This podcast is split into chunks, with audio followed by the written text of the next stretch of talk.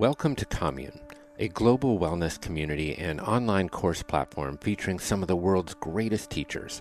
We are on a mission to inspire, heal, pass down wisdom, and bring the world closer together. This is the Commune Podcast, where each week we explore these ideas and practices that help us live healthy, connected, and purpose filled lives. You can learn about our courses, our community, and everything else we do at onecommune.com. Now, I have always been interested in the relationship between spirituality and politics. On one hand, the separation of church and state is a core tenet in our society, an idea that is rooted in ensuring religious freedom and also in the repudiation of monarchical Europe. On the other hand, our founding documents are littered with references to the Almighty, Indeed, our very inalienable rights as citizens, life, liberty, and the pursuit of happiness, are endowed by the Creator, capital C. I have often wondered if this separation has discouraged our government and its officials from embracing the spiritual principles that might lead to a more fair, equal, and compassionate nation. Indeed, the gospel of most major religions share an empathy for the poor, the displaced, and the downtrodden. Over the years, I've organized a number of events under the moniker Mindful America. I was keenly interested in what policy could look like through a spiritually inspired lens. What would a mindful healthcare policy look like? What would a spiritually informed climate change policy resemble?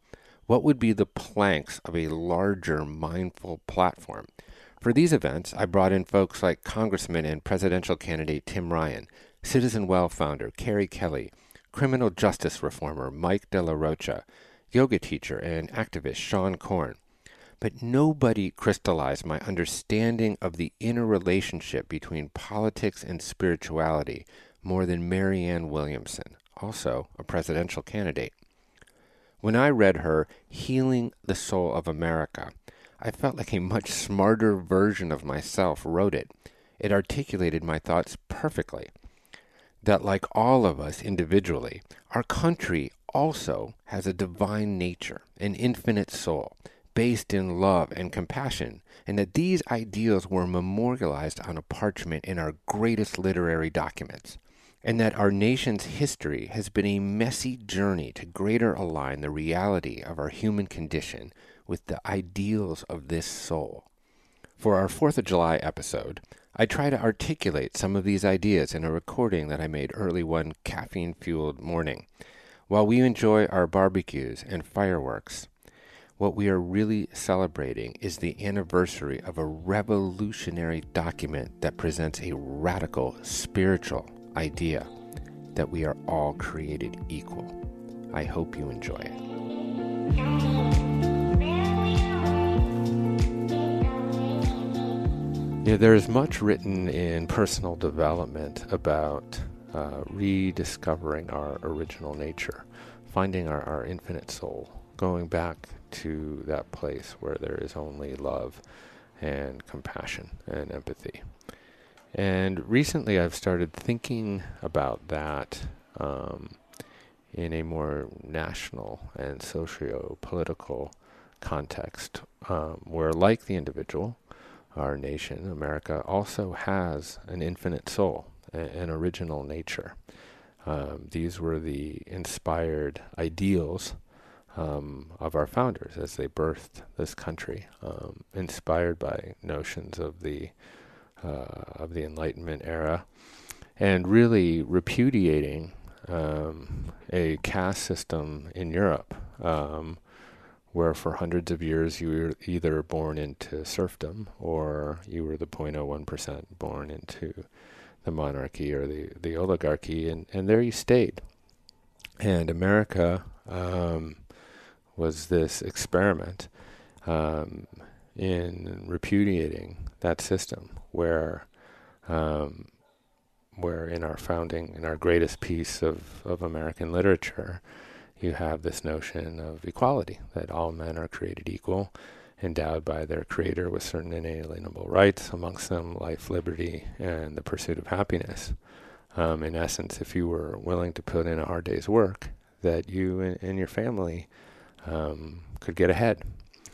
And it's been, you know, the role of government to kind of broker this sort of relationship uh, between the common good, between recognizing our common destiny and humanity, and the individual freedoms of people to work hard and, and to get ahead. And, you know, what you've seen is what I sort of refer to as kind of this messy history of democracy, um, where we've been trying to square these very um, inspired and spiritual, um, spiritually inspired um, ideals with the reality of the human condition, where you could have equality as the centerpiece of the country and then still um, only recognize African Americans as three fifths of a person and to have slavery. Um, yet then to have abolition and then to have Jim Crow and then to have Brown versus Board of Ed and desegregation and the Civil Rights Movement and the Voting Rights Act and you know the struggle continues um, today with um, I would say you know a jagged, messy history of self-correction. And you know, you can also look um, at you know women who were once denied the the right to vote and the right to own property, and then of course there was the suffrage movement, and there have been other similar movements um, for gay rights and other minority groups, which essentially you know have been these principled fights um, to greater align with our original nature, with our infinite soul, um, to return to that place of love and compassion um, and empathy. And, you know, I specifically look kind of at the 30s, um, which was a point at which, you know, America could have essentially imploded and we could have, and capitalism could have essentially kind of gone away. We could have nationalized banks and, but you know, instead we found um, a new deal, and um, that promised, you know, a chicken in every pot, but more, you know, literally created uh, protections for farmers and for uh, unions, um, and you know, established Social Security and um, you know, established pretty high income tax marginal rates. Um, but essentially, I think, you know, recognized that as a country, um, we need to provide a safety net to dull the, the sharper edges uh, of capitalism because we recognize that we do have a common destiny and we do share a common humanity um, and that out of many, you know, we are one. And, you know, coming out of the Depression and, and the war, we brought, you know, millions and millions of GI, GIs back and, and educated them. And, um, and, you know, there was a middle class that was born. Um, and, you know, with that middle class, there was, you know, significant urban flight. And we moved out into the suburbs and literally built um, and literally and, and metaphorically, built picket fences around our life. And this was sort of what the beginning of individual materialism that has, you know, characterized the last, you know, 70 years um, of American history, where we began to separate ourselves, you know, from each other. Um, now, in the 60s, you know, connected to a lot of political upheaval and um, and again, sort of the recognition again of the common good of, you know, if, if someone else can't vote, then I can't vote. Or if someone else can't read, then that's not good for my family either. This idea that we're going to take to the streets and ensure rights for all people, um, or to stop a war that was um, unjust. And, you know, during that time, there was a tremendous amount of experimentation around this notion of sort of common living and shared resources, shared duties. The ideas of coming back together, of breaking down those picket fences and living together and cooking together and growing food together and helping with each other's children and helping mothers birth and our elderly die in dignity um, with family uh, and loved ones. And these were, um, again, sometimes very messy experiments in in sharing and in community. But that wave um, flattened out, and you know what you saw then, kind of in the 70s and since, has been an era of unprecedented individualism and materialism. You know, so much to you know the point right now where again you have um, pretty much all of the country's wealth um, concentrated in the top 10% and an ungodly amount, um, a disproportionate amount in the top, you know, 0.01%. And of course, you know, that was the system that our founding fathers tried to upend. Um, you know, we're in a society that's um, not only lacks, you know, kind of social mobility for a lot of people, but also has become so socially polarized where we're sorted and, and in, into our own little bunkers, um, where of you know like-minded, um, like-minded folks, and we just hear what we want to hear, and that is you know perpetuated through artificial intelligence and, and social media. But there are little hints of once again, I think, connecting around the notion of, of the common good of our common humanity. And in some ways, they're, they're commercial. Um, what we've seen with companies like Uber or Bird or Lyft or Airbnb, WeWork, We, we Live, is um, the kind of proclivities of the millennials to um, to kind of shun kind of personal capitalism. Now, a lot of it is still personally focused, um, but more and more there's this notion of like shared resources are okay. Um, they're not just you know better for myself, but they're probably better for the environment.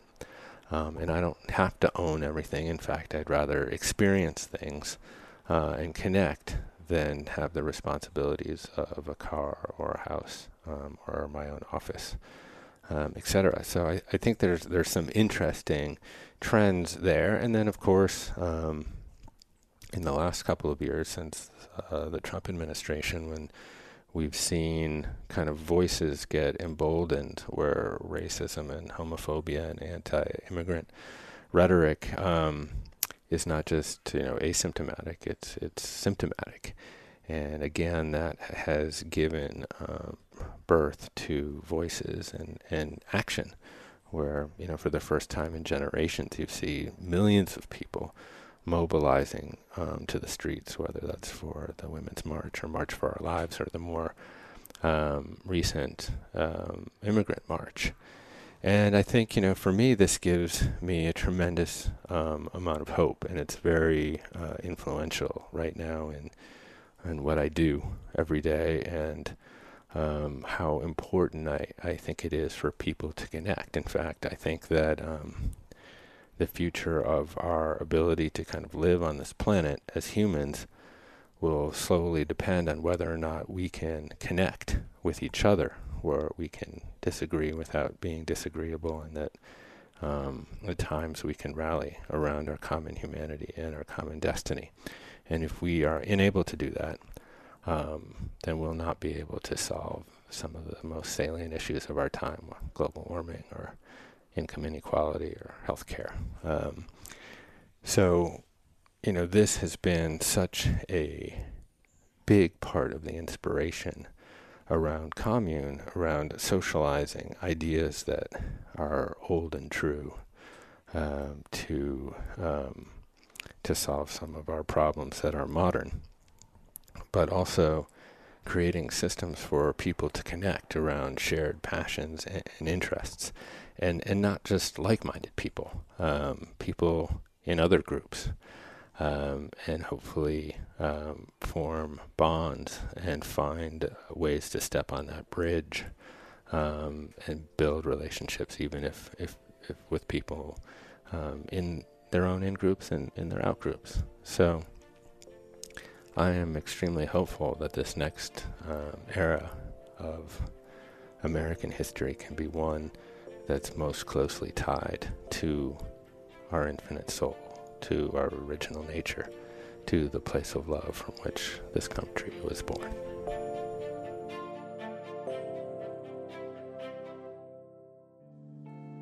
Thanks for listening to my rambling soliloquy. It's hard not to be passionate about this topic right now. I know I'd love to get your thoughts on the relationship between spirituality and politics or just on the show in general. So feel free to shoot me an email at jeffk at onecommune.com. That's jeffk at onecommune.com. Please subscribe to the show on Apple Podcasts and leave us a review. I'd really appreciate it. I am Jeff Krasno, and I'll see you next time.